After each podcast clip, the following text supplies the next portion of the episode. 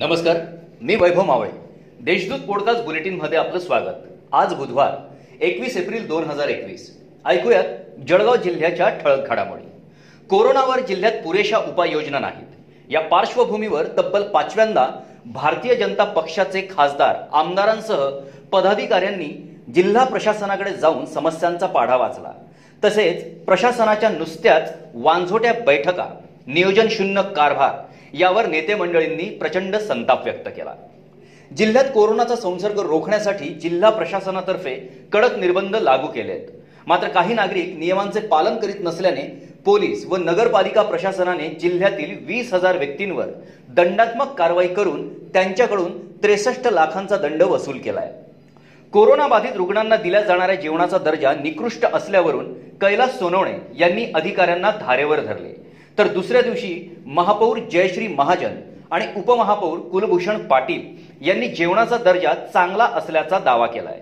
यामुळे सत्ताधारी आणि विरोधकांमध्ये चांगलाच कलगीतुरा रंगलाय.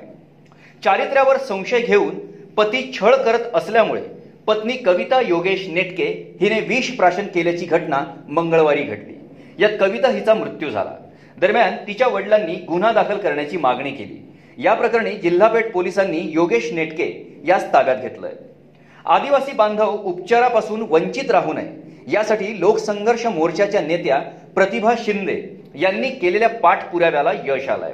दरम्यान राज्यातील अनुसूचित जमातीच्या नागरिकांना न्यूक्लियस बजेट अंतर्गत रेमडेसिवीर इंजेक्शनसाठी येणारा खर्च उपलब्ध करून देण्याबाबत निर्णय घेण्यात आलाय. कोरोनाची चेन ब्रेक करण्यासाठी शासनाकडून कडक निर्बंध लागू करून वेळेच्या बंधनाचे आदेश सोमवारी रात्री देण्यात आले. परंतु सकाळी अकरा वाजेनंतर पोलिसांसह महानगरपालिकेच्या कर्मचाऱ्यांकडून अत्यावश्यक सेवेतील किराणा दुकानांसह दूध विक्री करणारी दुकाने बंद केल्याने व्यापाऱ्यांमध्ये संभ्रम निर्माण झाला होता.